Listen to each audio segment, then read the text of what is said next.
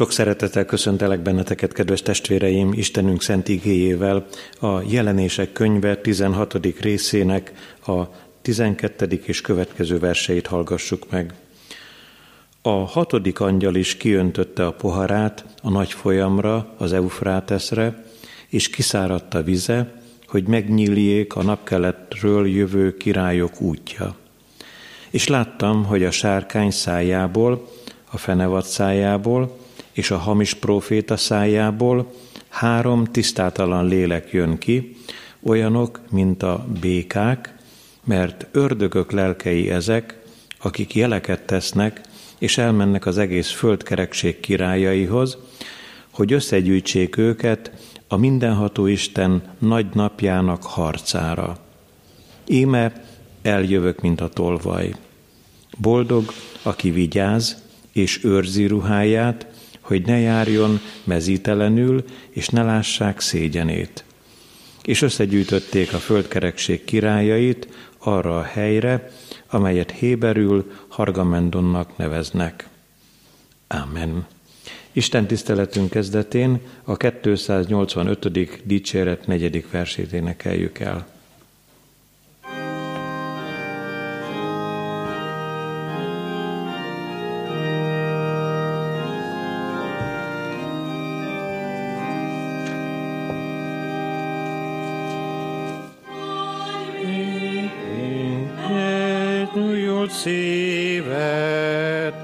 És új indulatot.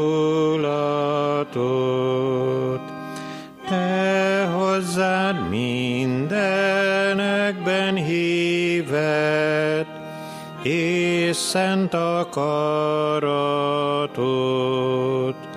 Újítsd meg rajtunk a te képed, mely áll szent életben, hogy lehessünk választott néped, élvény szeretetben.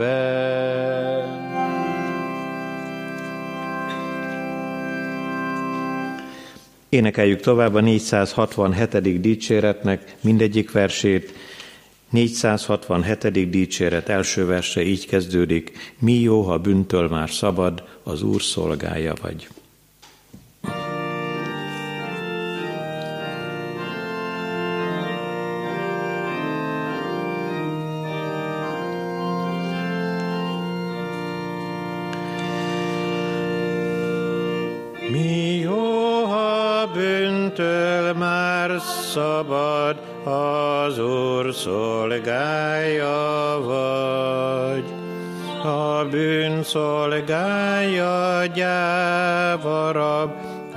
A Krisztus szabad. A bűn sötétben tévelyek, és bajba dönt vakon te Krisztus kézen fogsz vezet, világos utakon. A bűnben kén van gyűlölet, mi más-más minket öl. Örömköt egybe szeretet, az Úr szívén belül. Már szolgád lettem, Jézusom, ki értem áldozál. Más uram nincsen, jól tudom, mert bűnből kihozál. Légy áldott Krisztusom, te nagy, hadd adjam át szívem. Vedd szívesen, hogy hol te vagy, e szív is ott legyen.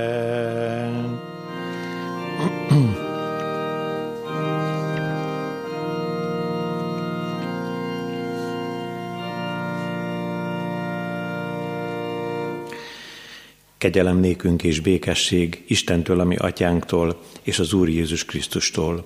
Amen. Hallgassuk, szeretett testvéreim, Istenünk szent üzenetét. Megvan írva Mózes második könyve, hetedik részének 26.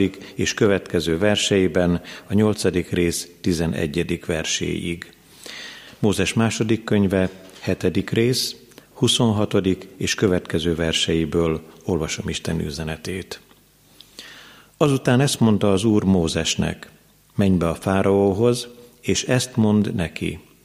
Így szól az Úr, bocsásd el népemet, hogy áldozattal szolgáljon nekem. Mert ha nem akarod elbocsátani, akkor én békákkal verem meg országod egész területét. Békák hemzsegnek a Nílusban, majd kijönnek belőle, és bemennek a házadba, a hálószobádba, az ágyadba, udvari embereid házába, népet közé, a kemencékbe és a sütőteknőkbe. Rád másznak majd a békák, meg népedre és udvari embereidre. Akkor ezt mondta az Úr Mózesnek. Mondd Áronnak, hogy nyújtsa ki kezét pottyával együtt a folyók, a csatornák és a tavak fölé, és hozza föl a békákat Egyiptom földjére. Áron kinyújtotta a kezét Egyiptom vizei fölé, mire feljöttek a békák, és ellepték Egyiptom földjét. De a mágusok is így cselekedtek titkos mesterségükkel, és békákat hoztak föl Egyiptom földjére. Ekkor hivatta a fáraó Mózest és Áront, és azt mondta, Könyörögjetek az Úrhoz, hogy távolítsa el a békákat rólam és népemről. Én pedig elbocsátom a népet, hogy áldozzon az Úrnak. Mózes azt felelte a fáraónak. Tetszésedre bízom, hogy amikor könyörgök érted, udvari embereidért és népedért, mikorra kérjem, hogy nálad és házaidban pusztuljanak ki a békák, és csak a Nílusban maradjanak meg. Holnapra, felelte a fáraó. Mózes ezt mondta, úgy lesz. Ahogyan mondod, hogy megtudd, nincs hasonló, ami Istenünkhöz, az Úrhoz. Eltávoznak a békák tőled, házaidból, udvari embereidtől és népettől, és csak a Nílusban maradnak meg. Mózes és Áron kijött a fáraótól. Mózes azután az úrhoz kiáltott a békák miatt, amelyeket a fáraóra küldött. Az úr pedig Mózes szava szerint cselekedett, kipusztultak a békák a házakból, az udvarokból és a mezőkről. Akkor halomba hányták őket, egyik rakás a másikat érte, és bűzlött az egész ország. Amikor a fáraó látta, hogy enyhült a baj, konok maradt a szíve, és nem hallgatott rájuk, ahogyan megmondta az Úr. A kegyelemnek Istene tegye megáldottá, szent igényének meghallgatását, szívünkbe fogadását és megtartását. Jöjjetek, hajtsuk meg fejünket az Úr előtt, imádkozzunk. Drága édesatyánk, örökkévaló Szent Istenünk, imádunk és magasztalunk téged, teremtésed csodáiért. Nem győz eleget látni a szemünk, amikor a nyíló fákra, a kipattanó rügyekre, gyönyörű virágokra nézünk. Nem tudunk eléggé hálát adni neked, hogy mindezekben ígéret van arra, hogy az asztalunkat te meg fogod teríteni a reján következő hónapokban is, Köszönjük te neked végtelen szeretetedet, de nem győz látni a szemünk a te csodáidból, akkor sem, amikor a hegyekre, a halmokra és a síkságokra nézünk, vagy tengerekben, óceánokban gyönyörködik a szemünk, még akkor is, ha most nem juthatunk el olyan messzire, sőt, nem látogathatjuk meg szeretteinket sem, de tudjuk, hogy te mindezt, amikről most beszámolunk előtted, azért alkottad meg, hogy boldogok legyünk, hogy hálás legyen a szívünk, hogy örömmel élhessük a mi földi életünk kiszabott vándornapjait, mert a kiszabott esztendők letelnek, és mi is, mint a te szolgád jobb, útra kelünk, könyörülj meg rajtunk, hogy amíg itt tartasz, földi vándorlásaink útján felismerjük a te akaratodat, engedelmeskedjünk a te hívó szavadnak, szeretetedre, hadd válaszoljunk mi is szeretettel és hálával, köszönjük neked a menny ígéretét, köszönjük, hogy ott már semmi visszásság, fonákság és semmiféle sötétség, bűn és gonoszság nem uralkodhat többé, hiszen ott te leszel minden mindenekben, és mi a te alatvalóid, megváltott gyermekeid, hozzád gyülekezhetünk, amikor a te sátorod mi velünk sátorozik, amikor te letörölsz minden könnyet azoknak szeméről, akik eléd mehetnek kegyelemből hitáltal. Légy most itt velünk, élő szent lelked által, hallgass meg Jézus Krisztusért. Amen. Ige hallgatásra készülve egy olyan éneket énekeljünk most el, ami az ifjúsági énekes könyvünkben található. Kiválasztottál, új szívet adtál.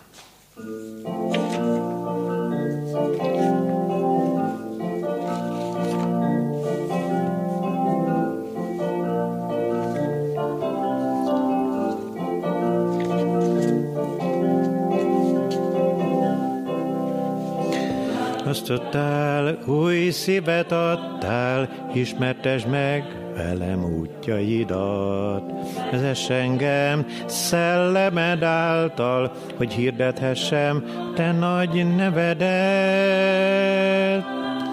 Ragadj magaddal minden nap, úgy kérlek, emelj fel szent trónod elé, hadd lakhassam házadban. Vagy pajzsom és váram, te tartasz meg, tudom közel vagy. Minden utam két kezedben van, maradj velem, így mindig enyém. Ragadj magaddal minden nap, úgy kérlek, emelj fel szent trónod elé, hadd lakhassam házadban. Zesseg a Szent Szellem, az igazság ösvényében, hadd legyek fény. Ragadj magaddal minden nap, úgy kérlek, emelj fel szent trónod elé, hadd lakhassam házadban.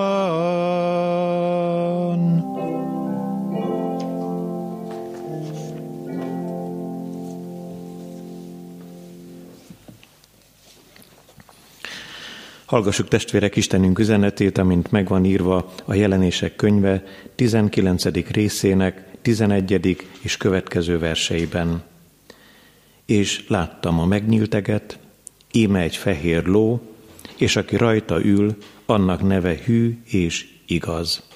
Mert igazságosan ítél és harcol, szeme tűzlángja, és fején sok korona, és ráírva egy név, amelyet senki sem ismer rajta kívül.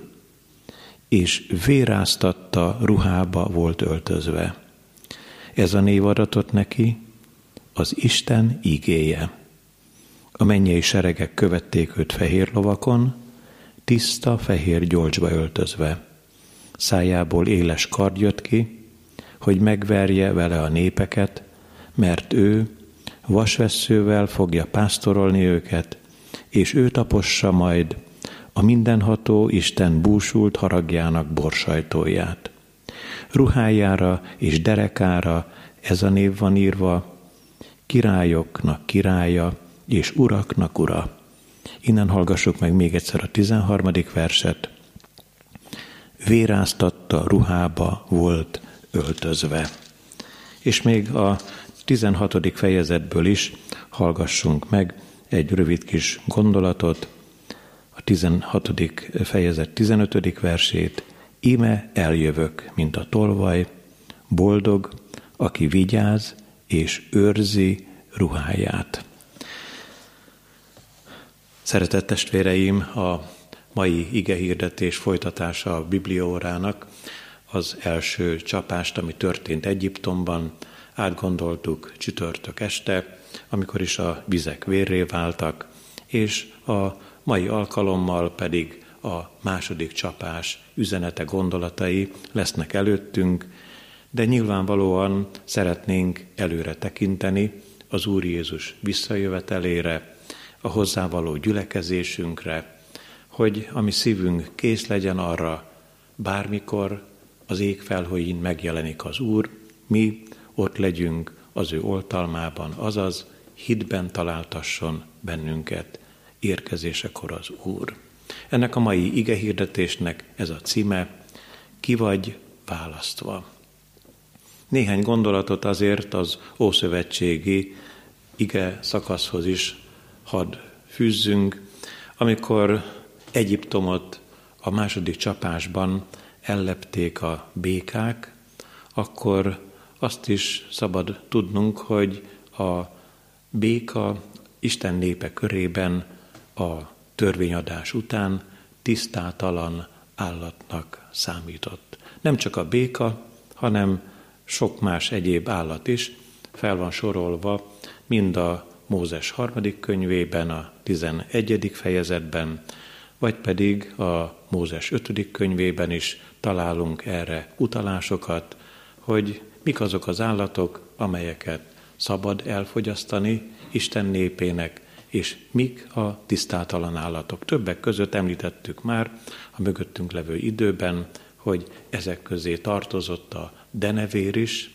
és hallunk arról, hogy a kígyónak a húsát is tiltott állatként mutatja be Isten igéje.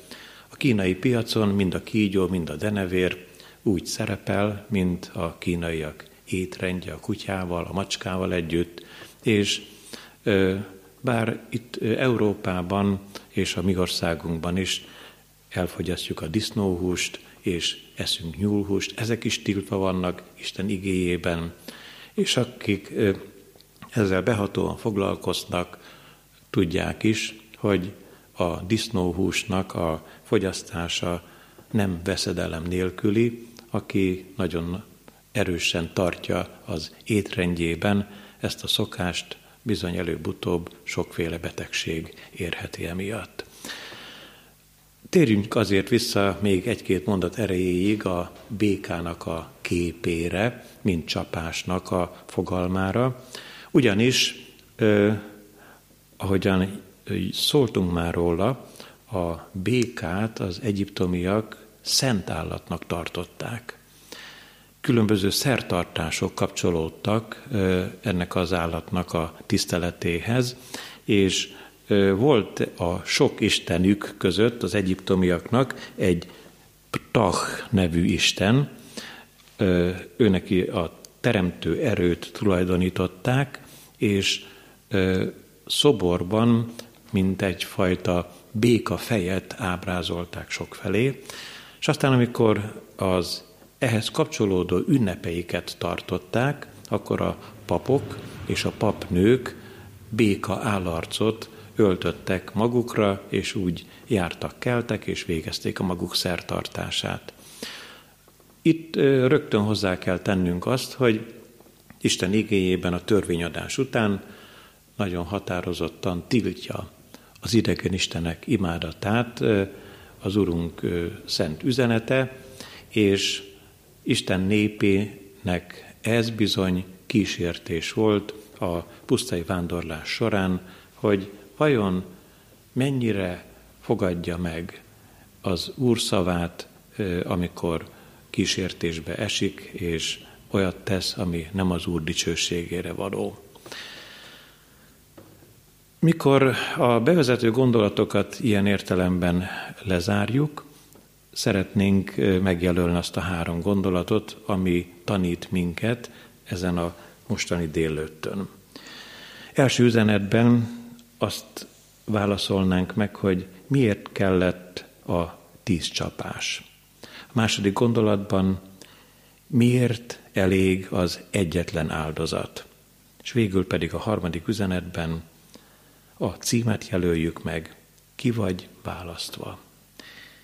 Isten igéjében tehát erre keressünk most feleletet, miért kellett az egyiptomi szabadulás történetében, szabadítás történetében a tíz csapás.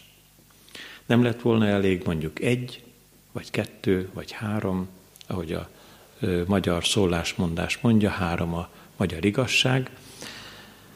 És hát tudunk arról Isten igéjében, hogy amikor az Úr megelégelte a sötétséget, a bűn gonoszságát, akkor egy, egy csapással is úgymond rendet teremtett, és a Noé történetére csak utalunk, az özönvíz egyszeri esemény volt, és nyolc ember, valamint az állatok maradtak életben a bárkában.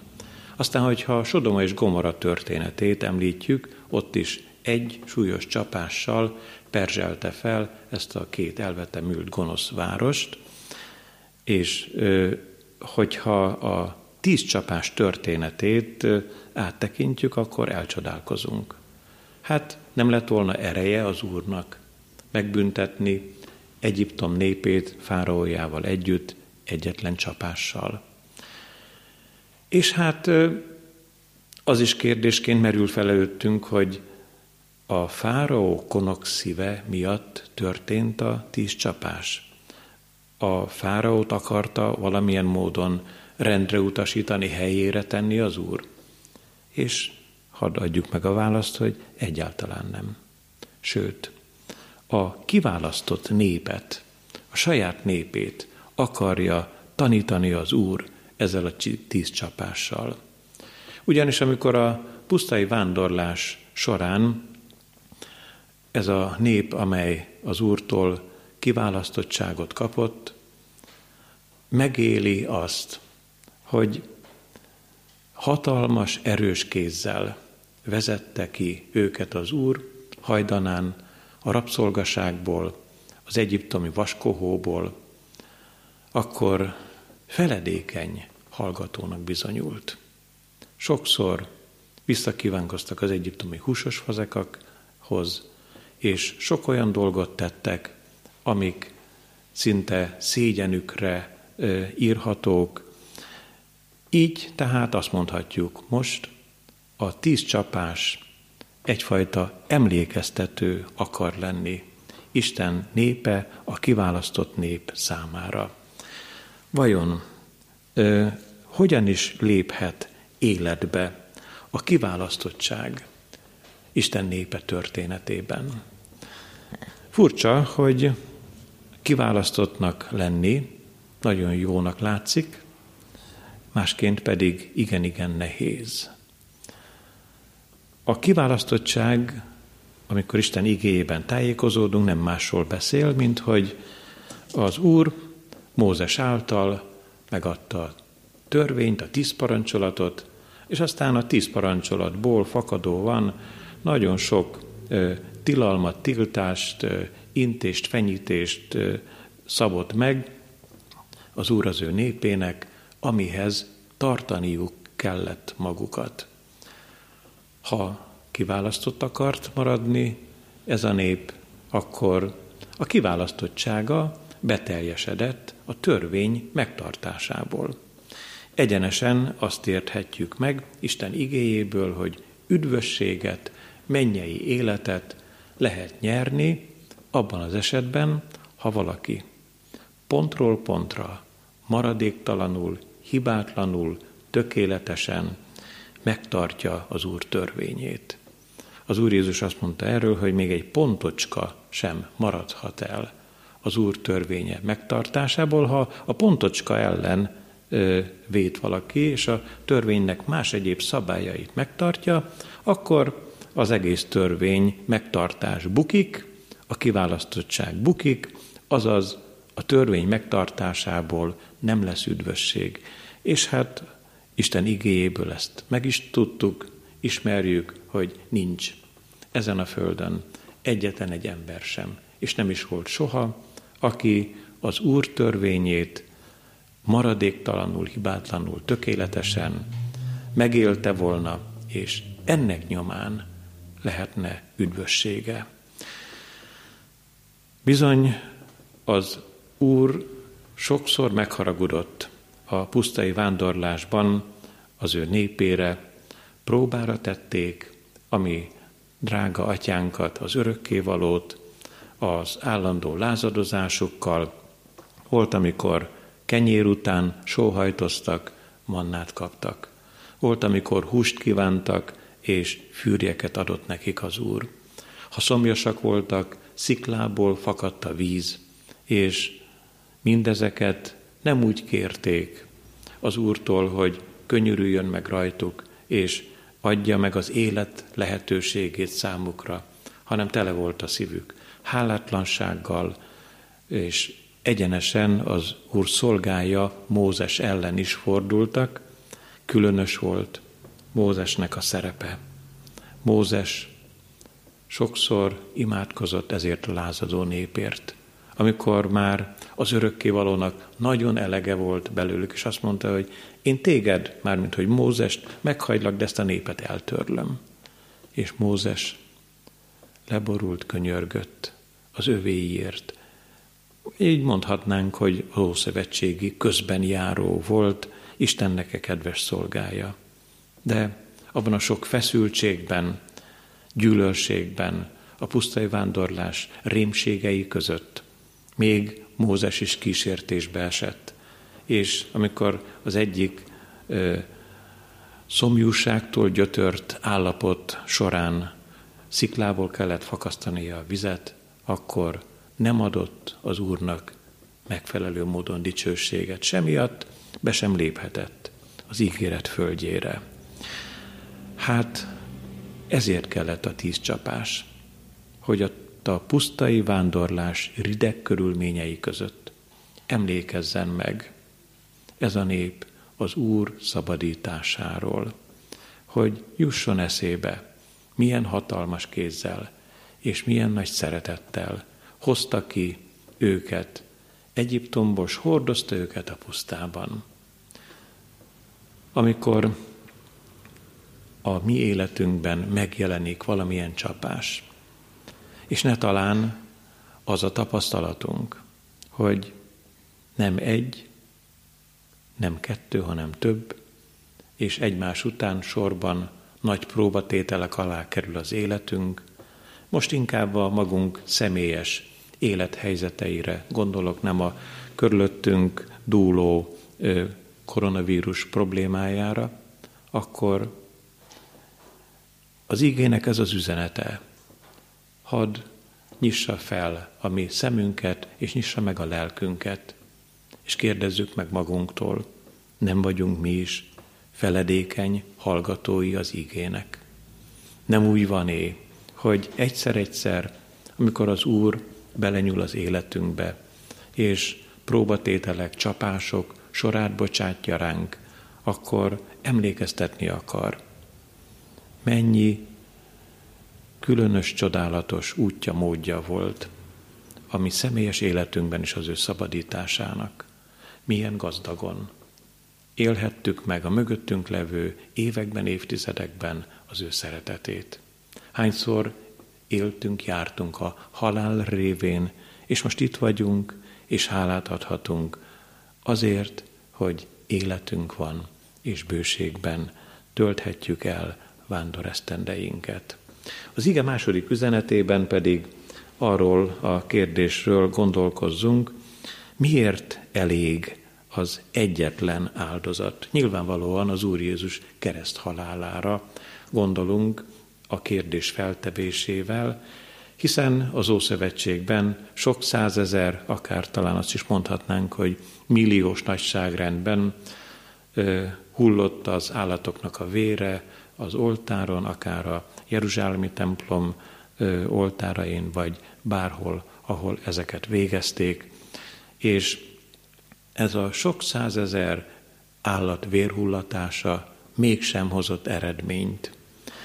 Volt ott bűnért való áldozat, illatáldozat, hála áldozat, és vég nélkül sorolhatnánk az áldozatoknak a fajtáit, és nincs belőle üdvösség, nincs belőle igazán bűnből való szabadulás, nincs belőle boldogság, nincs belőle öröm, hanem mindig visszatér, mindig lesújt a bűnnek a terhe, és nyomasztja az embernek a lelkét.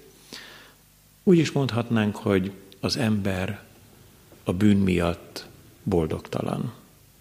És mindan, minduntalan keresi a boldogságnak az útját. Mivel az ember három részből áll, testből, lélekből és szellemből, ezért el kell mondjuk azt, hogy a szellemünkben szakadtunk el Istentől. És mivel elszakított állapotban élünk, ezért vegetálunk.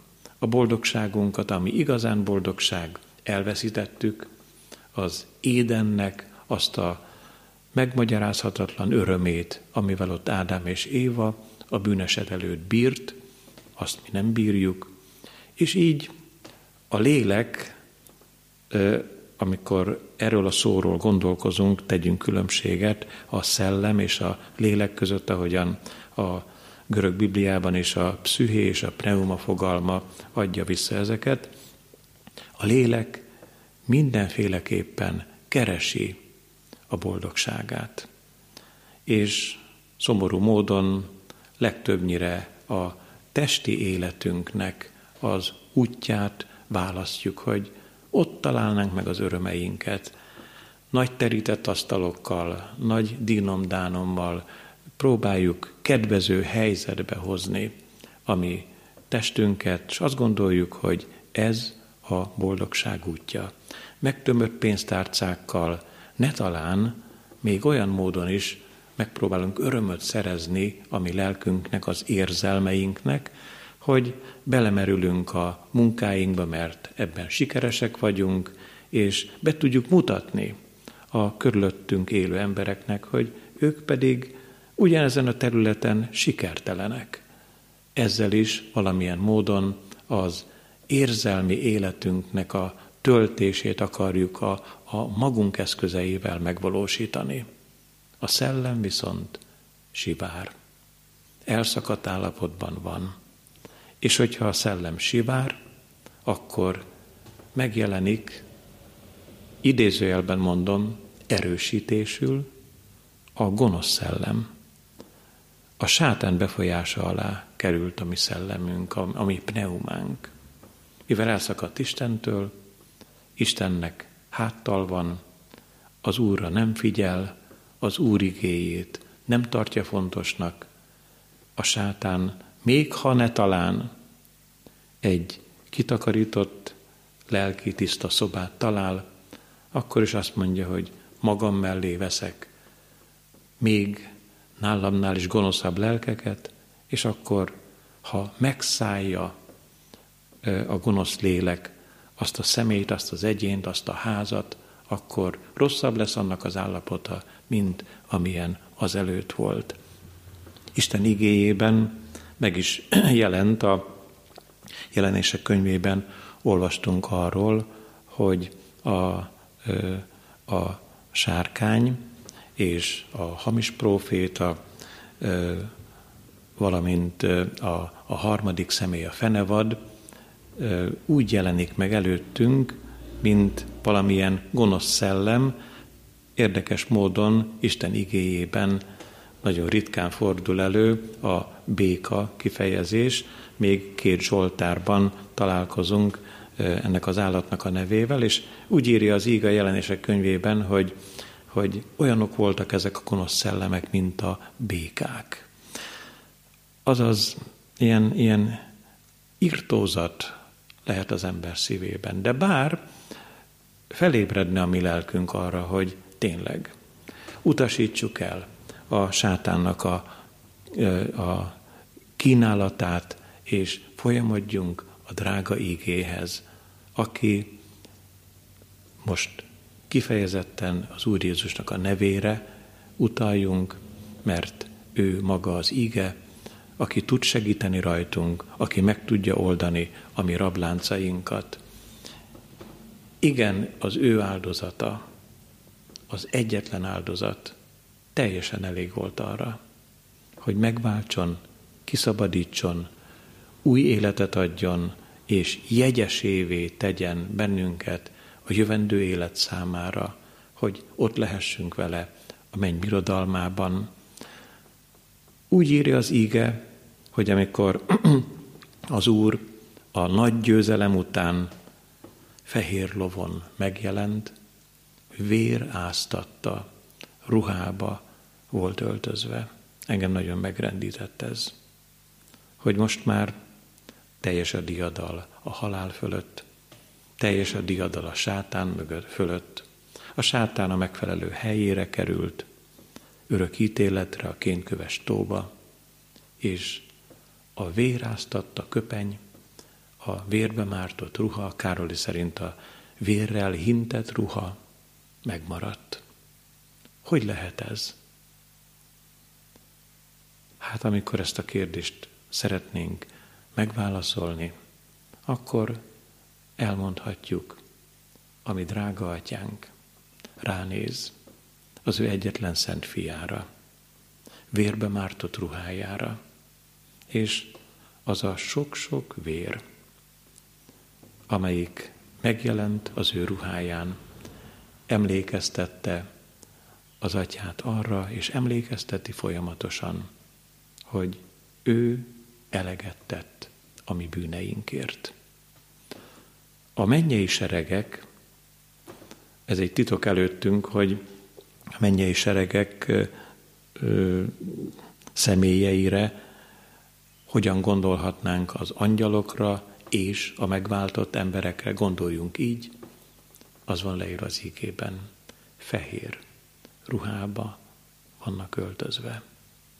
És az örökkévaló látja a megfehérített ruhát, és boldog az, aki megfehérítette az ő ruháját a bárány vérében, mert ő az erősebb fegyveres, legyőzte a halált, megtörte a sátán erejét, és el, elkészítette számunkra az örökkévaló életet. Ezért, szeretett testvérem, a bűn el van törölve, és a bűnös, aki én lehetek, vagy te, te is lehetsz, mi megmenekültünk. Nézzük meg, hogy hogyan. Az ige utolsó gondolatában adjuk meg erre a választ. Ki vagy választva? Ez a címe is a mai ige hirdetésünknek. Hadd tegyünk rögtön mellé egy drága, nagyon ismerős igét. Úgy szerette Isten a világot, hogy az ő egyszülött fiát adta, hogy aki hisz ő benne, el ne vesszen, hanem örök élete legyen. Az első gondolatban jeleztük azt, hogy üdvösséget lehet, vagy lehet ne találni a törvény megtartásából, tehát ott van egy feltétel. Ha a törvényt te tökéletesen betartod, mint ahogyan megtartotta azt az Úr Jézus, akkor abból üdvösséged van. Itt is van egy feltétel. Mégpedig ez a feltétel a te dolgod és az én dolgom. Méghozzá az, aki hisz ő benne. Az is le van írva a zsidókhoz írt levélben, a Károly Biblia szerint, így olvassuk, hit nélkül lehetetlen Istennek tetszeni. Vajon mit kezdünk mi ezzel a feltétellel? Elfogadjuk-e, hogy csak Jézus Krisztus által van útunk az Atyához, csak az ő benne való hit következtében nyílik meg előttünk a menny, azaz nekünk szükséges megnyitni a szívünket, elfogadni, befogadni a szívünkbe Jézus Krisztust, hogy ő legyen a gazdája az életünknek, s ne legyen konok, kemény a szívünk, mint a fáraó szíve. Nekem nagyon kedves elnevezés a katolikus testvérek részéről, amikor egy-egy templomnak ilyen nevet adnak, vagy plébániának, hogy Jézus szíve plébánia vagy Jézus szíve templom. Kedvesen gondolják ezek a mi keresztény testvéreink. Ugyanakkor hadd mondjam el azt, hogy kiválasztottnak lenni óriási felelősség is az elfogadást illetően.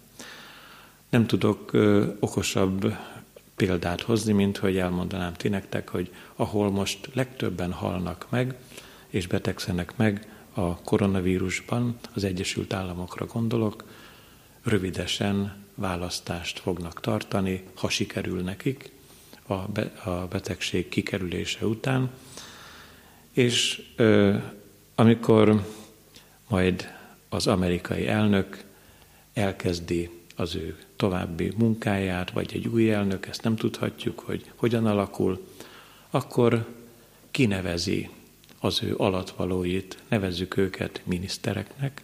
A miniszter azt jelenti, magyarra lefordít, hogy szolga. De azért nagyon fontos pozíció. Vajon elgondoljuk-é, hogy egy miniszter, illetve egy ember megkapja ezt a kinevezést. És akkor ő vagy visszajelez, és azt mondja, hogy köszönöm, ebből nem kérek. Vagy vissza se jelez, hanem végzi a maga addig munkáját, és ezzel is jelzést ad arra, hogy őt ez a dolog nem érdekli. Hát, ha így jelez vissza, hogy neki nem kell, vagy ha úgy jelez vissza, hogy meg sem jelenik, akkor ő belőle nem lesz szolga, azaz nem lesz miniszter. Még egy másik egyszerű kis példát hadd mondjak el nagyon gyorsan, röviden. Amikor fiatalon a szabolcsi gyülekezetekben szolgáltam, az egyház megyénkben volt egy idős lelkipásztor, és hát ő világ életében mindig beosztott lelkész volt. Meg is kérdeztük tőle, mi fiatalok, hogy hát miért nem vállal parókiát? Hiszen minden adottsága megvolt hozzá, azt is tudtuk róla, hogy kiválóan végezte el a teológiát, és nagyon jó minősítése volt. Tehát minden adminisztrációs dolog adott volt arra, hogy gyülekezeti lelkipásztor legyen, és érdekes volt a felevete. Azt mondta, hogy én nem merem vállalni az emberekért a felelősséget, hogy százak vagy ezrek lelke rám legyen bízva. És aztán még mi a fiatalok győzködtük, hogy de hát a, az az illetékes gyülekezet melletted állna. És aztán még az egyikünk azt is mondta, hogy de hát azt tudod-e, hogy a gyülekezetnek a feje a Krisztus, és ő meg mindenképpen melletted áll. Ő továbbra is azt mondta, nem vállalom a felelősséget. Nem is lett belőle gyülekezeti lelkipásztor, és most ez számára nem hibaként van feljegyezve, hanem tanúságként a mi mostani esetünkre, hogyha mi nem vállaljuk a felelősséget, ha nem nyitjuk meg a szívünket, ha értsük ezt most nagyon jól, ha nem hiszünk Jézus Krisztusban, és ne a lelkipásztorra gondoljunk, akiről az előbb beszéltem, akkor, akkor nem a miénk az üdvösség. Annak ellenére, hogy ki vagyunk választva. Még egy utolsó kis példát mondhatnánk, hogy lehetséges az, hogy valaki jegyességben él, menyasszony és vőlegény, de hogyha a vőlegény hivatalosan nem veszi feleségül a menyasszonyát, akkor ő nem feleség. Vagy ha a menyasszony azt mondja, mégis meggondoltam magam, és nem megyek férhez, ehhez az emberhez, akkor megint csak nem lesz feleség. És mi? A bárány mennyasszonyai jegyesei lehetnénk, ő ezt megtette, hogy mindannyian jegyesei legyünk az Úr Jézus Krisztusnak. És lesz-e nász, lesz-e lakodalom, lesz-e olyan nagy-nagy öröm, ami már a mennyben folytatódik, mert hogyha te a te szívedet megnyitod Jézus Krisztus előtt, akkor a mennyben ma is nagy öröm van. Egyetlen bűnös megtérésén az igaz ember hitből fog élni. Ez van leírva a római levél első részének a 17. versében. Higgy az Úr Jézusban, és üdvözülsz, mind te, mind a te házad népe, mondja Pálapostól a Filippi börtönőrnek. Te is higgy, testvérem, és tudjál róla, hogy nem Jézus Krisztuson múlik. Te ki vagy választva. Csak nyisd meg a szíved, hogy egészen az ő útján járhass, és a mennyben legyen neked örökké való életed. Amen. Válaszoljunk Isten ígéje üzenetére, énekelve a 430. dicséret második versét.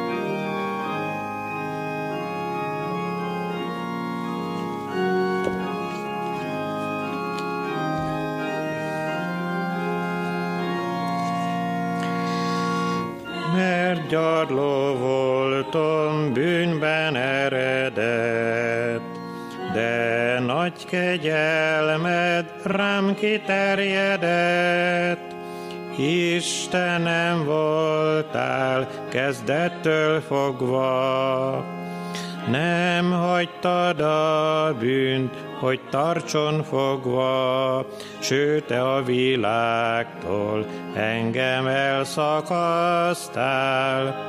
Szent szerelmedből magadnak választál.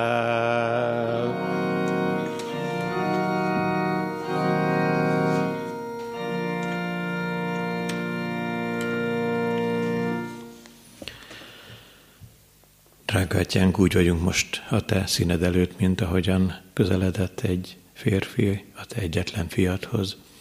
Nagy kétségbeesésében is azt mondta, nem vagyok méltó arra, hogy te az én hajlékomba jöjj, csak egy, egy szót szólj, és meggyógyul az én szolgám, és meggyógyul a mi lelkünk is, hogyha megyünk te hozzád, keresünk téged. Tudjuk, hogy a mi életünk olyan sokféleképpen be szennyeződött, hogy nem vagyunk mi méltók arra, hogy a közelünkbe kerülj, drága megváltónk. Mégis te nem csak, hogy a közelünkbe jöttél a mi világunkba, hanem bennünket külön-külön személyesen mindannyiunkat átöleltél. Nem féltél a mi lepráinktól, és nem féltél a mi vakságainktól, bénasságainktól, sokféle lelki és testi nyomorúságunktól, hanem a te szereteted áttört ezeken, és mi ott lehetünk a te karjaidban. Olyanok vagyunk, mint a kisgyermekek, akiket te felemeltél, átöleltél, megáldottál. Segíts nekünk, hogy a te atyádnak, a mi Istenünknek is gyermekeivé válhassunk rajtad keresztül, hiszen azért szenvedtél ott a kereszten, hogy megnyisd az útat hazafelé nekünk is. Áldj meg bennünket, hogy élő hittre jussunk, hogy téged igazán és őszintén kövessünk. Ha te azt látod most bennünk, hogy konok és kemény a szívünk, akkor törd meg a szívünk konokságát, és hogyha úgy látod, hogy messze kerültünk te tőled, járj utánunk, és hoz vissza a te kereszted alá, és adj szabadulást bűneinkből, elrontott életünk helyett adj új életet, hiszen aki te benned van, új teremtés az, a régiek elmúltak, és újjá lett minden. Add, hogy ezzel a megújult szívvel tudjunk szolgálni a körülöttünk levőknek, és add, hogy a mi reménységünk te benned teljes legyen, hogy ne visszafele tekintsünk a múltban elkövetett vétkeinkre, bűneinkre, amelyeket már oda vittünk kereszted alá, de attól is ments meg, hogy ne fessük ki a mi elmúlt évtizedeinket olyan, olyanra, hogy mintha abban neked kedvet telhetne. Igazíts meg, ahol mi sok mindent elrontottunk, szabadíts meg, ahol mi saját magunkat engedtük megkötöztetni, tegyél boldog követőiddé, és a te áldásodat ne von meg tőlünk. Kérünk, drága megváltó úrunk, hogy szánd meg ezt a mi világunkat, és te szabadító vagy, és segítsd, hogy a szabadulást a te kezedből tudjuk elfogadni, hogy te nálad keressük, hogy kereszted alatt találjuk meg. Segíts meg a mi világunknak a vezetőit, a népek élén álló férfiakat és nőket, hogy hadd ismerjék fel a te akaratodat, és hadd hirdessék a te nevedet. Hadd mondják el azt, hogy nem embereknél van a megoldás, hanem te nálad, aki hatalmas vagy a gyógyításra, szabadításra, hatalmas vagy a bűneinknek megbocsátására. Áldj meg bennünket is a te magyar népedet, akik ezen a nyelven imádkozunk hozzád és dicsőítünk téged. Add, hogy egyre többen megismerjenek téged. Talán, Uram, a mi bizonyságtételünkre is ugyan gyarló és ö, sokszor vehetetlen ez a mi bizonyságtételünk, de hogyha te te szent lelked erejét adod, akkor a tőled való csodálatos erő elvégzi a maga munkáját a szívekben. Maradj velünk és áldj meg bennünket az ünnepnapon, dicsőíts meg magadat közöttünk, hallgass meg könyörgésünkben. Amen. Együtt mondjuk el az Úr Jézus imádságát. Mi atyánk, aki a mennyekben vagy, szenteltessék meg a te neved, jöjjön el a te országod, legyen meg a te akaratod, amint a mennyben, úgy a földön is.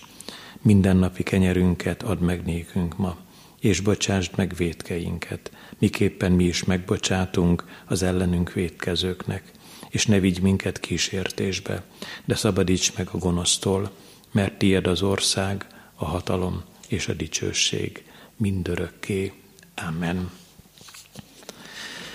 Mindezeknek utána az atyának kegyelme, a fiúnak szeretete és a Szentléleknek közössége legyen és maradjon minnyájunkkal. Amen. Egy rövid hirdetést hallgassunk meg, kedves testvérek. Egy kedves házas pár jelentkezett arra, hogy ha valahol a testvérek között valaki teljesen egyedül volna, és problémát jelentene neki a bevásárlás, vagy a legfontosabb dolgoknak az elrendezése. Ez a házas pár felajánlotta a segítséget gépkocsival, nagyon könnyen be tud vásárolni és házhoz tudja vinni, természetesen díjmentesen, tehát szeretett szolgálatból kínálják fel ezt a lehetőséget. Ha volna testvérekre, testvérek között ilyen igény, akkor engem tessenek keresni telefonon, és én megteremtem a kapcsolatot. Záróéneket énekeljük el, 443. dicséret 5. verse lesz ez.